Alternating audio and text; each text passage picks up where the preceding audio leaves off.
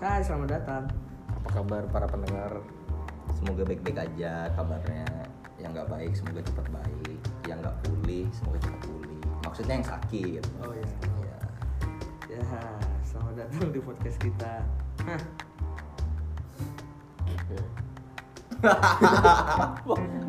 Tiba-tiba udah diam. Hello, welcome to a new episode of Mari Bersua. Hello, welcome back with me again. This is another. This is a just a spin-off episode that just presented by me, Aan, one of the three members of the Mari Bersua, and this is a spin-off episode about the the theme is about the art of cinema. Welcome to whoever wants to hear about this podcast. So I just present to you this is me to present it. So let's hear the opening. okay, let's go about the first talk about the of the art of cinema. So talk about things movie is not a review. It isn't not a review, bukan review ya, tapi kita membicarakan bagaimana keindahan yang ada di bentuk dan tervisualisasikan di dalam film gitu. Dan ya because again it's different things and we can maybe talk about in the next episode but we focusing on this episode is about the uh, beauty of this movie itself. Okay we talk movie like children of men good father part 1 2 and 3 and many other things like for the cinematography the scoring music the picture the director what's the message in the movie the festivals the genre a prologue an outro a climax inside the movie. And the reason why i love the movies and all of the shit the trilogy one and else and and all else ya tapi kenapa aku sih memilih art yang sebanyak ini tapi memilihnya film gitu. Ya kalau dibilang kalau definisi dari aku sendiri sih ya apa ya kalau movie ini kita berbicara bagaimana memvisualisasikan sebuah cerita gitu. Memvis- memvisualisasikan sebuah dialog bagaimana dialog itu ada dan bagaimana dialog itu bergambar gitu kan tergambarkan dan bagaimana emosi dalam dialog ini itu bercerita. Karena biasanya kalau kita tahu ya kalau movie-movie yang diadaptasi dari novel tuh bagaimana karakter ini kita tuh memiliki bayangannya. Nah bayangan inilah yang akan tervisualisasikan di film. Itu kalau misalnya adaptasi dari novel berbeda dengan original screenplay. Kalau misalnya original screenplay kita tuh berbicara tentang bagaimana eh, ini imajinasi tertulis dan akan tergambarkan dan tervisualisasikan di film. Nah tapi bedanya adalah kita nih kita nggak membahas Hollywood all of that all of that shit tapi kita membahas bagaimana kemajuan dan dan keindahan yang ada di film di perindustrian perfilman yang di Asia nih. Nah, kita nih membahas Japan art house or Japan Japan new wave of cinema or something that shit. China we talk about it. Indonesia even it. Karena lagi dan lagi aku mungkin bakal gak capek juga bakal bahas keindahan yang terjadi di film yang ada di Indonesia. Industri perfilman Indonesia tuh menurutku sudah maju banget, pakai banget. Bagaimana majunya? Kalau dibilang majunya sih ya banyak kok film-film yang kayak ya kita bisa bilang kayak filmnya Joko Anwar lah yang kayak Perempuan Tanah Jahanam, Pengabdi Setan, Pengabdi Setan 2 Komunion yang baru aja tayang kemarin dan mendapatkan beberapa eh, beberapa viewers atau penonton ya yang misal mungkin dibilang hampir banyak banget penontonnya dan juga ada sekarang ada genre baru lah dibilangnya itu berasalkan dari thread of Twitter. Jadi ini ini film ada film dari Indonesia yang kita tahu lah. Kalau misalnya ini film ya dari ya ter- thread gitu dari Twitter dan dari kita bisa membayangkan bagaimana seseram seramnya kejadian yang ditulis di Twitter. Bahkan di Twitter loh itu bukan dari novel bukan dari original screenplay atau bahkan dari cerita langsung dari orangnya tapi ini berdasarkan dari cerita yang di Twitter dan belum dikonfirmasi apakah ini benar atau betul apakah ini benar atau bohong. Dan kita tahu film KKN Desa Penari ya kan? Dan ini yang gue ceritakan sebelumnya. Maksudnya ini berdasarkan dari dari Twitter gitu loh maksudnya. Dan dan tervisualisasikan bagaimana ini film bisa tervisualisasikan dan tergambarkan bagaimana lingkungannya, lingkup ceritanya, karakternya dan suasana tercekamnya, mencengkamnya selama aku tonton KKN Desa Penari ya horornya yang didapatkan itu memang bukan horor horor-horor yang hantu yang mengerikan pakai banget gitu loh. Dan horor yang dibuat di KKN Desa Penari itu adalah horor yang di mana dibuatnya ketegangan. Itulah menurutku horor yang baik gitu. Karena aku juga agak gimana ya kalau nonton horor tuh agak benci juga. Pertama benci kenapa bencinya ya karena nonton horor yang bikin aku kagetan gitu itu itu sedikit nggak masuk akal sih karena soalnya anjing juga gitu loh. Kalau misalnya kamu lagi pengen nonton dengan tenang dan ingin mendapatkan rasa pencekamannya dulu tapi kamu malah dapat kagetnya dulu tapi habis itu mencekam kan agak anjing tuh build upnya kan. Dan itulah kenapa kebanyakan film-film itu bisa miss gitu loh dalam pembawaan ceritanya. Nah tapi itu adalah salah satu teknik-teknik yang mungkin ya bisa aja gitu loh. Beberapa director mungkin yang sengaja naruhnya di situ. Bagaimana suasana kagetnya dulu yang dibuat baru suasana cekamnya baru ada gitu nyusul gitu kan. Dan kebanyakan film-film Indonesia itu berbentuk rajuk horor. Kenapa? Karena memang bisa dibilang relate banget pakai banget pakai banget tapi kalau misalnya selain horor apalagi? Ya dramanya. Kalian mungkin bisa nonton dramanya kayak fotokopier uh, fotokopier atau kalau dalam bahasa Indonesia itu penyalin cahaya. Itu film keren banget kalian bisa tonton. Dan dan ah, sudah bisa ditonton di Netflix ya. Sudah sekiranya itu dua jaman mungkin tuh film aku udah nonton dan itu keren banget dan aku membanggakan bahwa karya dari orang Indonesia itu sangat keren-keren banget teman-teman.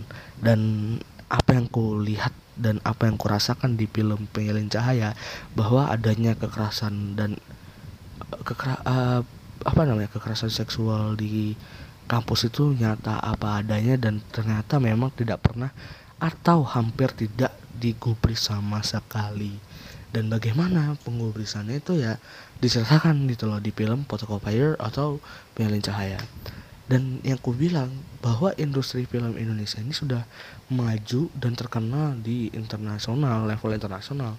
Level-levelnya bukan level-level yang kayak ecek-ecek gitu loh. Levelnya film festival film internasional seperti Toronto Toronto Indie Film Festival TIFF dan pernah masuk juga ke Cannes kayak film Yuni dan aku belum pernah ada belum ada nonton sama sekali untuk film Yuni. Karena aku juga pengen nonton tapi belum ada berlangganan. Karena kalau nggak salah itu film kayaknya tayang di Disney Hotstar deh. Jadi aku belum ada belum ada nonton sama sekali dan aku pengen nonton. Tapi aku udah nonton salah satu film uh, salah dua filmnya. Kami Landini yang kebetulan juga tentang coba tentang kewan uh, karakter wan, karakter utamanya adalah wanita yaitu Before Now and Then nah, eh, dalam kurung Nana di buka kurung Nana dalam tutup kurung Nana. Dan kita bisa lihat bagaimana itu karakter build up karakternya. Dan aku belum bisa ngomong spoiler ya di sini karena kalian harus nonton. Dan itu ditayangkan di Amazon Prime dan kalian bisa itu beli kayaknya bawa di banyak kayak yang jual ya kalau Amazon Prime gitu. Dan kita bisa yakin gitu loh kalau misalnya ini film sudah levelnya level festival film internasional gitu loh. Dan ada mungkin film tahun 2017 kalau nggak salah itu tentang uh, apa ya? Yang main soal nggak salah Jose Marino deh yang cewek lombok itu yang penggal pala empat orang itu. Aduh Marina Marlina Marlina si Marlina apa gitu ya? Lupa anjing. Kok aku lupa judulnya? Tapi itu seru banget tuh film. Itu menurutku, menurutku itu udah level yang di mana wah gila nih film-film drama Indonesia dengan segala kedekatan pener, apa kedekatan penyertaannya tentang kasus yang terjadi di Indonesia. Menurutku ini setara dengan levelnya Korea punya. Karena kebanyakan film Korea Korea Korea yang ku tahu ya memang dramanya seperti Parasite sendiri itu lebih drama keluarga walaupun ditambah bumbu thriller gitu loh. Ditambah bumbu Parasite-nya sendiri gitu. Hehe spoiler. Sorry sorry sorry. Tapi ya kita bisa lihat ya bangkitnya origin screenplay seperti before before eh no no no before no and then itu lebih ke adaptasi adaptasi dari novel tapi kalau misalnya based on screenplay itu rata-rata kayak ya film kayak perempuan tanah jahanam baru ya kayak kurang lebih filmnya Timo Cahyanto. Kalau nggak salah The Dead ah, anjir yang main Joe Taslim sama Iko tuh. Iko jadi penjahat di situ tuh. Jadi apa ya? Aku lupa judulnya tapi itu adalah salah satu film yang original screenplay terbaik menurutku.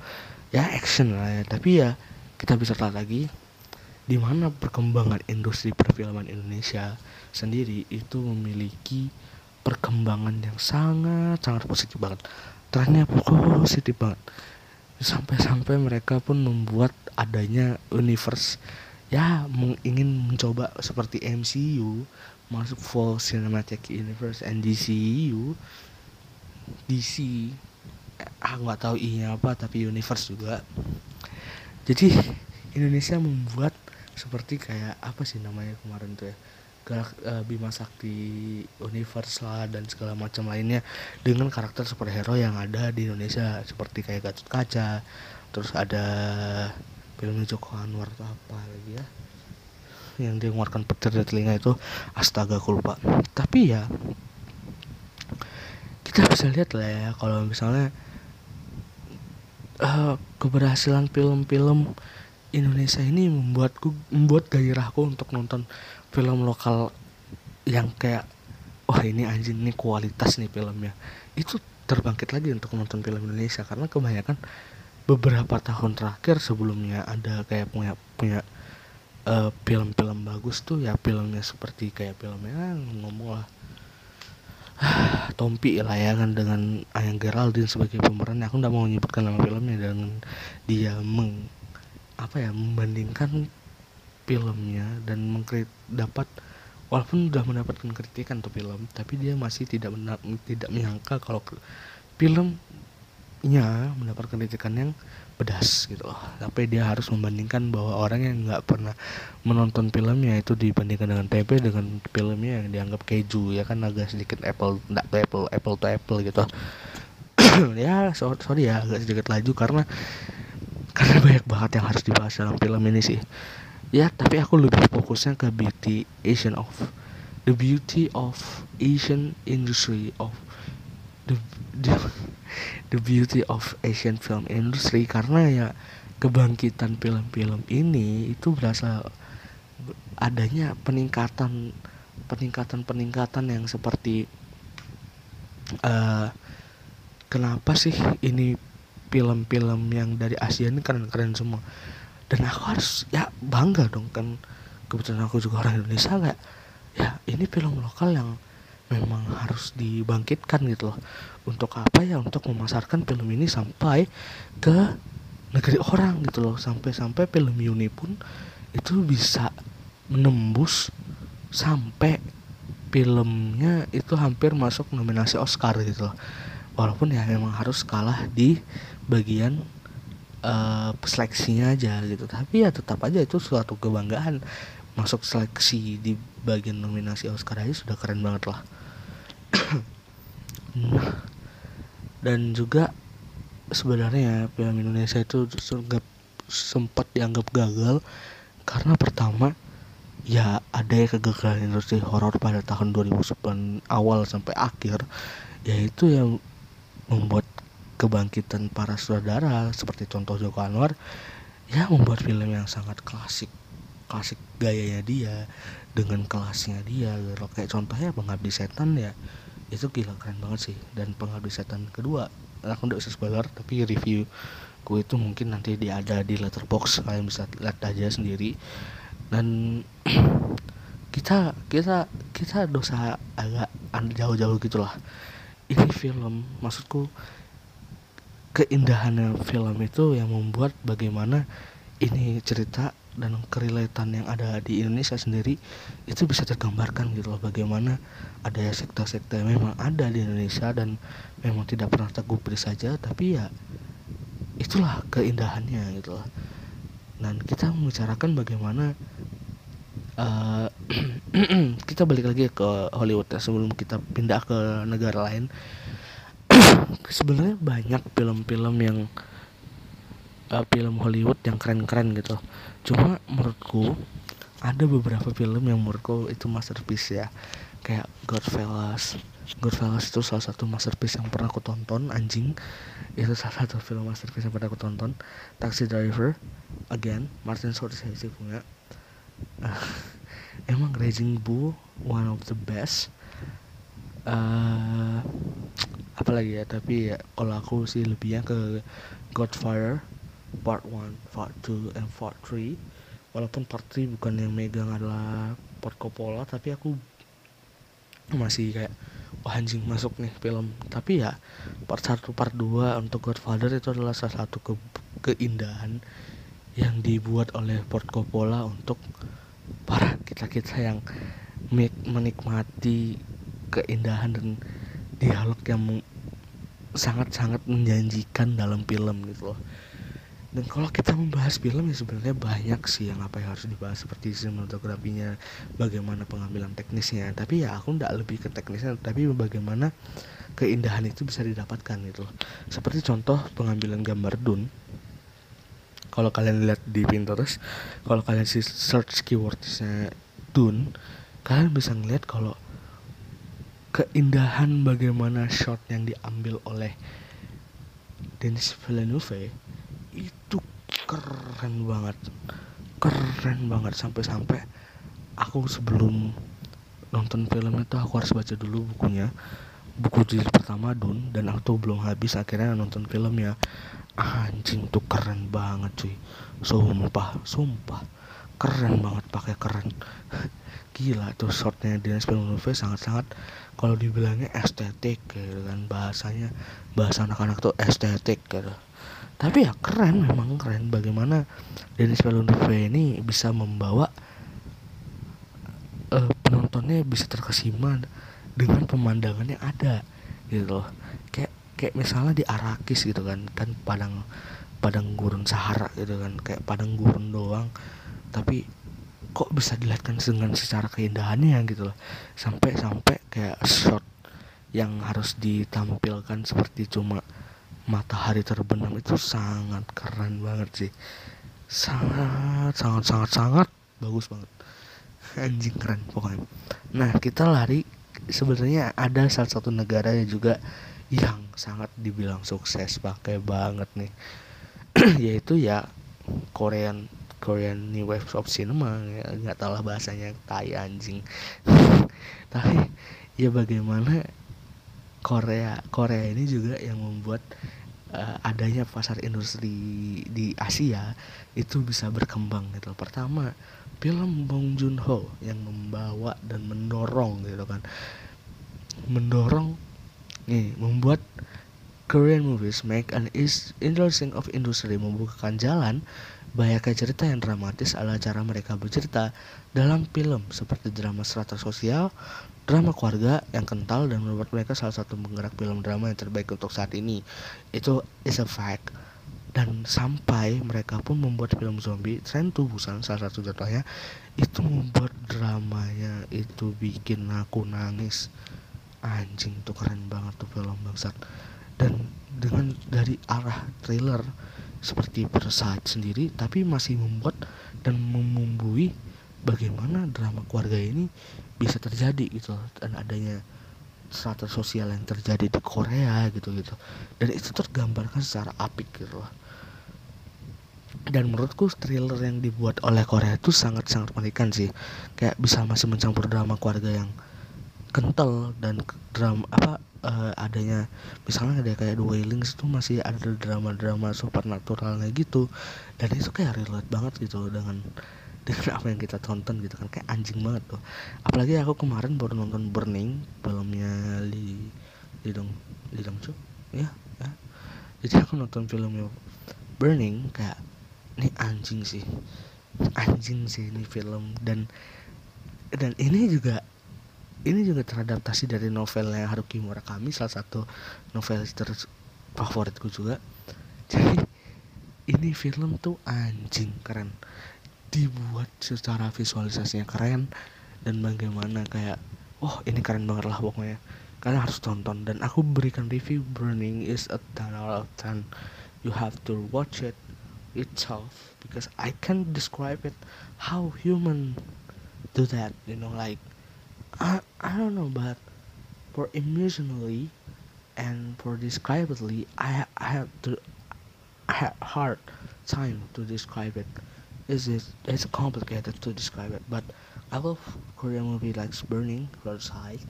The Handmaiden itu salah satu film teranjing yang dibu- dibuat oleh Park Chan Wook dan ternyata beliau juga buat film Decision to Live dan aku baru lihat posternya doang belum ada niatan untuk menonton karena aku dapat salah satu eh, filmnya dan aku nggak bisa berikan source-nya tapi aku menonton Decision to Live karena aku ketinggalan nonton di cinema. Pertama kenapa? Karena aku KKN saat posisi film itu mulai muncul. Anjing memang. KKN merusak semuanya dan dan dan KKN banyak beda cerita lagi. Tapi ya salah satu keindahan Decision to Live itu ya memang gaya Park Chan Wook itu adalah revenge. Seperti The Old Boy, The ah The Old Boy, Mr. Revenge, habis itu apalagi satu ya trilogi itu. Jadi dia trilogi dan itu pembalas tentang pembalasan dendam semua dan itu keren sih kan kalau kamu nonton dan itu ada di Netflix semuanya. Mudahan sih masih ada di Netflix. Tapi ya salah satu film teranjing yang pernah aku tonton ya kalau dari Korea Park Chan Wook punya dan The Burning ini aku lupa siapa saudaranya tapi setiap film Korea itu memiliki gaya yang masing-masing sih ikonik dari para director itu bagaimana seperti kayak Parasite uh, Bong Joon Ho itu punya uh, lines yang memang harus vertikal dan horizontal atau ada gitu vertical and horizontal. So that's being shot in vertical.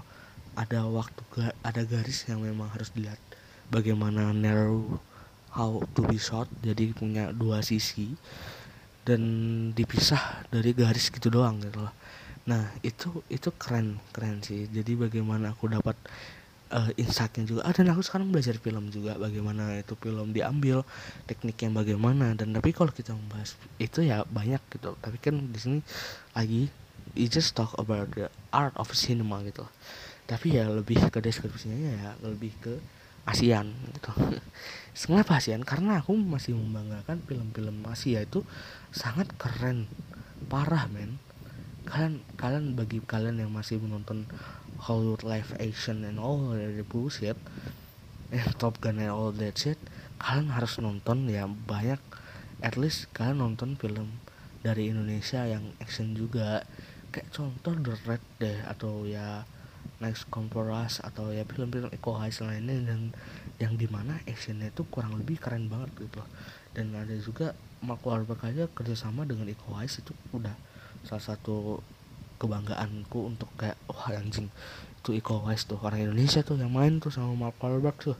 Anjir keren. Dan sampai-sampai eh siapa ya?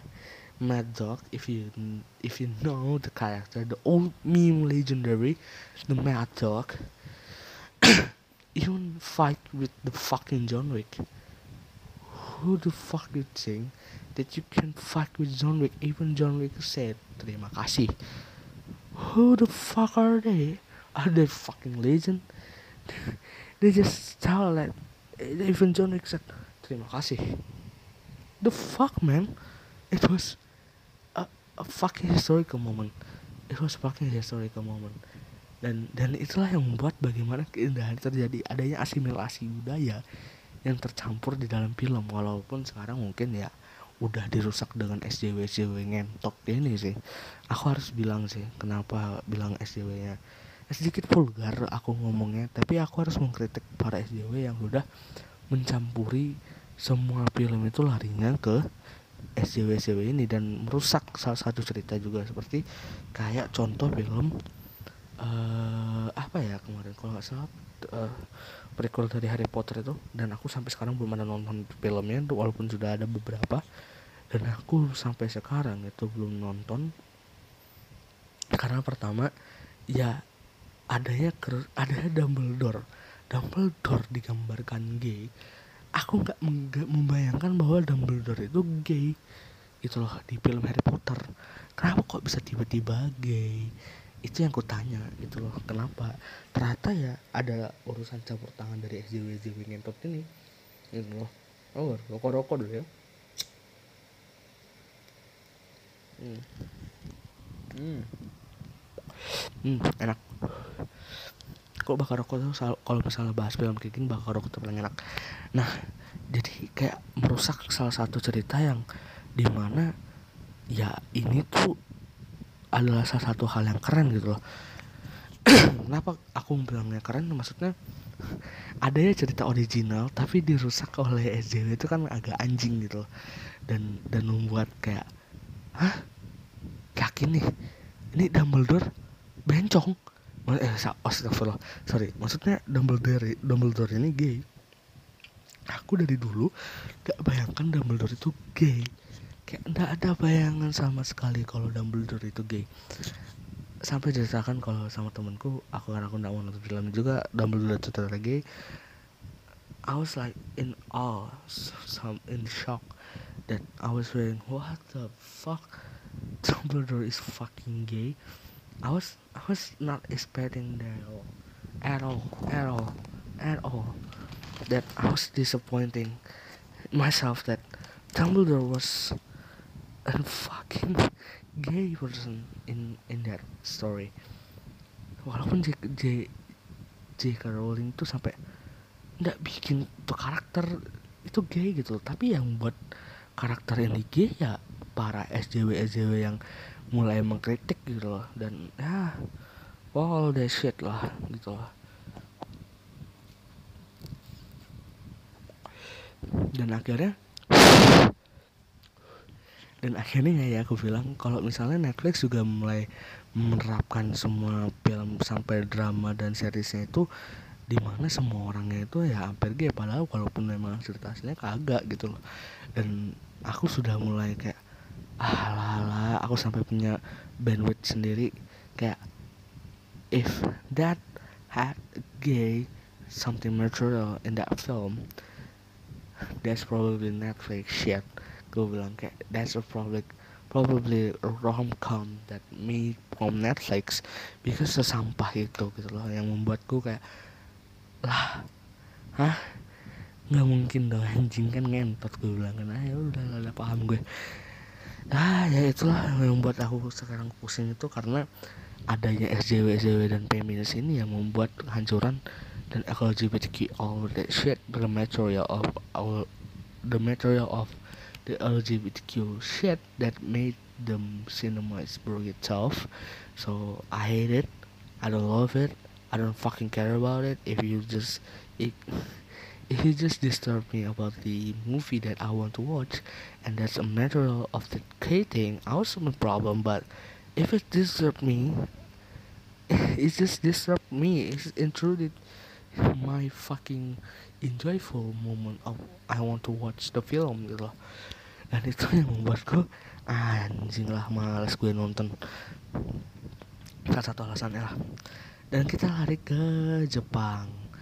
Next ke Jepang movie sini adalah salah satu favoritku juga. Kenapa? Kalau kenapa aku bilang favorit? Karena kebanyakan Jepang Jepang itu punya art house-nya berbeda. Kadang ceritanya itu kadang anjing banget. Kayak Love Revolution itu salah satu drama romcom ter anjing ya dan itu dibuat oleh saudara yang sama direct Suicide Club kalau nggak salah nama judul filmnya. Tapi aku lupa nama saudara siapa. Ya gimana ya? Anjing juga lah. Itu film dia dibuat love exposure itu aku agak aneh sih kayak ngeliatnya oke ini bukan gayanya tapi tetap gayanya gitu. Maksudnya punya ikonik sendiri gitu.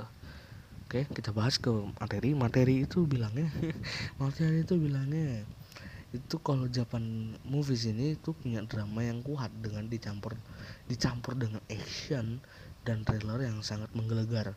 Salah satu salah satu contohnya itu adalah film Akira Kurosawa yang baru aku aja tonton itu judulnya Run. Itu drama epic drama action gue bilang anjing epic drama action. Hmm. Gimana di mana sebenarnya tuh drama yang dikuatin gitu loh. Action itu kurang tapi call to actionnya itu loh yang membuat dramanya itu makin bagus gitu loh film gitu kan. Call to action gitu loh. Di mana ada gerakan terjadi dalam sebuah drama yang membuat adanya gerakan gitu kan. Itu call to action itu di dalam film itu itu salah satu gerakan yang sangat pintar sih dalam film gitu kan. Apalagi akhirnya Kurosawa itu memiliki beberapa kayak dialog yang sangat anjing sih di film-filmnya sih. Kalau kalian mungkin tahu lah ya. Dan mungkin kalian yang nonton nonton juga tapi aku baru nonton Run dan mungkin akan nonton salah satu bukan salah satu semua film Akira Kurosawa dan aku harap aku bisa maraton film-filmnya. Nah kalau di materi bilangnya Jepang ini bisa dibilang berbeda karena bisa dibilang dari segi cerita ini memang berbeda Oke, dan memiliki keunikannya karena bisa dibilang bahwa cara untuk membuat bisa divisualisasikan adalah cara yang aneh dan juga kebanyakan film Jepang ini sendiri bisa ada dapat dua adaptasi, adaptasi selain origin screenplay dan itu betul. Jadi bukan dari Twitter tapi mereka bisa ambil itu dari manga adaptation gitu loh. Kayak salah satu contoh film manga adaptation menurutku terbaik yaitu adalah ya live actionnya dari Samurai X atau ya Rurouni Kenshin gitu loh. Itu salah satu uh, franchise film yang menurutku sukses banget untuk dijadikan live action dan pemerannya keren banget. Dan aku kayak in all again in all that so fucking awesome. Tuh Rurouni Kenshin still all that shit in, in action though. But yeah what we hope you know is Japan is a you know is main adaptation so it's basically from the live action. So what we will hope that sometimes Rurouni Kenshin being a bad guy sometimes don't I don't know. Tapi ya begitulah. Ya itu keren ya si Rurouni Kenshin sih. Tapi aku berharap kalau misalnya ada uh, perbaikan di Death Note sih nah, aku masih berharap sih sama Bleach. Itu pun aku nggak berharap banyak tapi ya aku masih dan aku menaruh harapan terlalu tinggi sih kalau misalnya untuk One Piece drama ya untuk series. Dan aku berharapnya ya gimana gitu. Tapi ya kita anggap aja itu berhasil nanti lah ya. Mau gimana pun ceritanya aku anggap itu berhasil. Jadi oke okay, kita lanjut lagi. Nah setelah yang aku bilang dari manga adaptasi ya salah satu adaptasi novel yang menurutku tuh berhasil yaitu dari filmnya uh, siapa ya namanya? Kita cek aja dulu di Google namanya Sopo boh gue namanya Sopo saya kita cek namanya kita mumpung buka nih laptop nih. Karena aku juga ngerekamin laptop ya aku bocorin aja nih ya. Jujur-jujuran aja ya guys ya. Tapi kalau nggak salah film itu didirect oleh siapa? Kita lihat kita lihat. Kita lihat oh Ryusuke Hamaguchi. Jadi ini film itu di direct by Ryusuke Hamaguchi. Dan ini adalah salah satu film adaptasi novel dari Jepang yang sangat baik. Dan lagi-lagi dan lagi ini novel itu berasal dari Haruki Murakami. Tapi nggak tahu yang mana judulnya. Mungkin ada di materi nggak sih? Judulnya apa? Oh nggak ada. Nggak ada nggak ada. Tapi ya salah satu film drama karyanya juga mengangkat salah satu uh, sa salah satu story pendek yang diambil dari negara Rusia yaitu penulis terbaik Anton Chekhov yaitu Uncle Vanya dan di- dibuat sebagai salah satu bentuk untuk mengapresiasi salah satu karya dan akhirnya terbentuk visualisasinya walaupun drama in, drama in drama itu adalah salah satu yang keren banget sih. Dan aku sangat masih belum bisa move on dari filmnya Drive My Car. Sampai kalian bisa nonton juga di streaming layanan streaming klik film dan mudahan klik film mendengarkan apa yang kubicarakan. Mudahan aku jadi salah satu brand ambassador ataupun mengendorse klik film. Aku sangat bangga. Klik film adalah satu pilihan untuk menonton film. Oke lanjut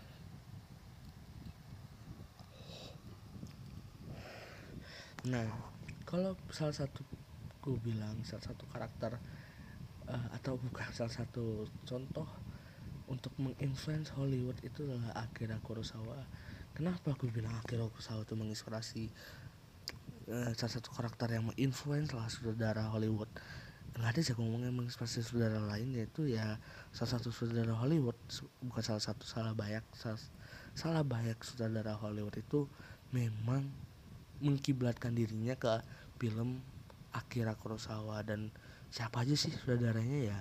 Francis Ford Coppola, Steven Spielberg, George Lucas dan ya saudara terbaik yang sampai saat ini Martin Scorsese ya kiblat kiblat ini gitu loh yang dijadikan adanya blockbuster Hollywood gitu loh. Film-film blockbuster yang kayak Star Wars and all that itu yang membuat yang mengkiblatkan dan menjadi kiblatnya itu Akira Kurosawa sendiri dan mereka menyetujui dan memihak itu bahwa Akira Kurosawa adalah the god of the god the godfather of making movies gitu loh. Dan aku yakin bahwa semua film-film blockbuster yang ada di Hollywood itu memang kiblatnya rata-rata. Mungkin ya kayak film-film blockbuster lainnya ya memang terarahnya ke Akira, Kurosawa gitu western western gitu lah. Memang gaya-gayanya yang dulu emang gaya yang western banget. Tapi kita kalau bisa lihat dari Francis Ford Coppola dengan gayanya yang mafia gitu walaupun ada sedikit western cowboynya di film aku lupa apa. Tapi kayak ya Steven Spielberg lah kita tahu kalau Steven Spielberg kalau bikin jokes kayak anjing. Itu anjing filmnya. Dan Steven Spielberg juga yang membuat The Slender List aku sampai nangis nonton itu film. James Cameron itu salah satu kiblatnya Steven Spielberg. Tapi kalau bisa kita bilang James Cameron memiliki gaya yang beda juga sih dengan Steven Spielberg. Ya itu pembahasan yang paling panjang lagi lah.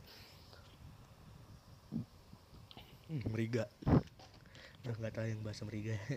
Tapi ya ini ya kayak kiblat inilah yang membuat blockbuster Hollywood itu sukses dalam perindustriannya dan aku harus meyakini bahwa film Hollywood itu masih diyakini oleh orang-orang adalah salah satu perindustrian film yang masih paling sukses. Padahal kalau kita bisa lihat Hollywood itu sekarang menurun loh kualitas filmnya. Menurun. Tapi ya tidak dengan studio-studio lain seperti Atubam uh, 24 A24 kayak itu film rata-rata dari studionya mereka film-filmnya sangat-sangat berkualitas sih kayak filmnya Robert Eggers kayak the what the fuck is that name of title of the movie. The Witch mungkin salah satunya tapi aku salah satu lagi cuma lupa. Film Robert Eggers yang seperti itu aja yang kayak sampai-sampai yang dari Independence of that shit sampai Robert Eggers dipercaya untuk membuat The Northman yang dengan biaya paling mahal di ada di industri film sampai aku belum nonton juga tuh filmnya The Northman. Dan aku harap aku bisa nonton. Nanti siapa tahu aku dapat eh, salah satu source-nya. Dan ya ya kayak salah satu film-film yang menurutku artistik banget dan memiliki cerita yang unik itu rata-rata ya dari A24 kayak The Macbeth, uh, The Green Knight, kayak apa lagi ya uh, The uh banyak padahal aku lupa juga semuanya. Tapi ya film-film yang seperti inilah yang membuatku kayak wah anjing this is the art gitu loh. Karena kita punya memiliki definisi yang berbeda-beda loh tentang art. Tapi kalau aku sendiri what's define of art? Ya for me is the visualization that can be from the story can be see and sightseeing gitu loh. Kayak bisa dilihat dan bisa terlihat gitu. Dan itu juga yang membuatku kayak anjing untuk belajar film tuh susah minta ampun betul. Tapi itu yang membuatku semangat untuk bisa belajar film lagi sih. Jadi ya memang banyak aja gitu memang banyak ide aja untuk aku bisa bikin film dan segala macam. Tapi kita bisa juga bisa lihat kalau film-film dari Norwegia juga semakin naik kayak film uh, what's it uh, the bad person eh the worst person in the world sorry.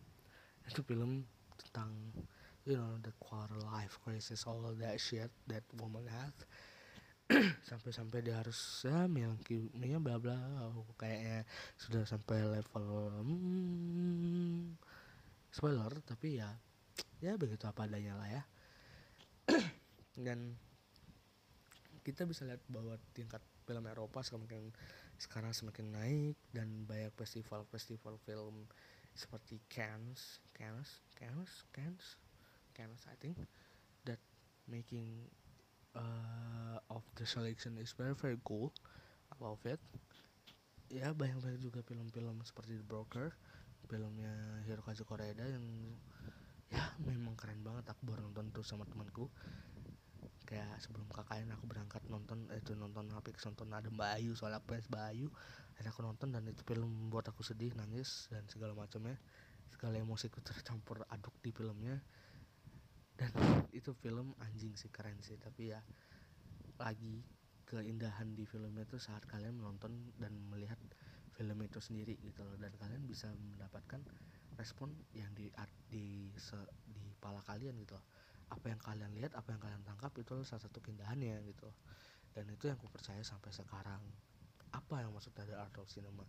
Ya menurutku ya visualisasi itu yang membuat menjadi keindahan gitu keindahan di film itu bisa menjadi salah satu realita dan imajinasi yang kamu buat. Salah satu contohnya adalah aku membaca buku dari Haruki Murakami, adanya imajinasiku tergambarkan walaupun tidak semuanya tergambarkan di Norwegian Wood gitu. Aku tahu tuh film lama tapi aku harap aja banyak berharap kayak wah semua scene yang ada menurutku kayak eh, di novelnya bisa tergambarkan nih di di apa namanya di filmnya nah sampai saya, sayang sekali. Ternyata tidak. Ya tapi aku tidak menaruh kecewa kecewa dan dan harapan yang baik juga. Emang begitu film ya kan? Nah ya begitulah. Itu namanya salah satu kesusahan dan konflik yang mungkin terjadi di film gitu loh dan salah satu director yang mungkin bisa dibilang banyak maunya dan banyak sedikit art, gaya artistiknya ya David Lynch gitu loh dan gaya-gaya absurdnya dia bagaimana dia mengambil shot long take yang sangat panjang banget. Sampai-sampai dia menaruh kesan absurdnya di filmnya tapi itu membuat film itu berhasil dan itulah keindahannya gitu loh.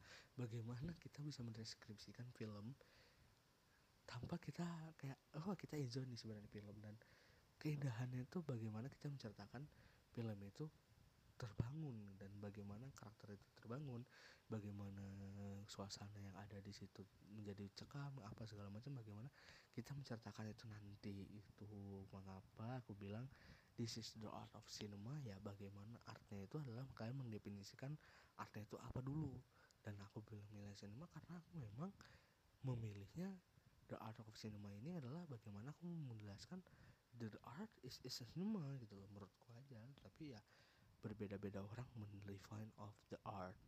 That's it I think ya kan?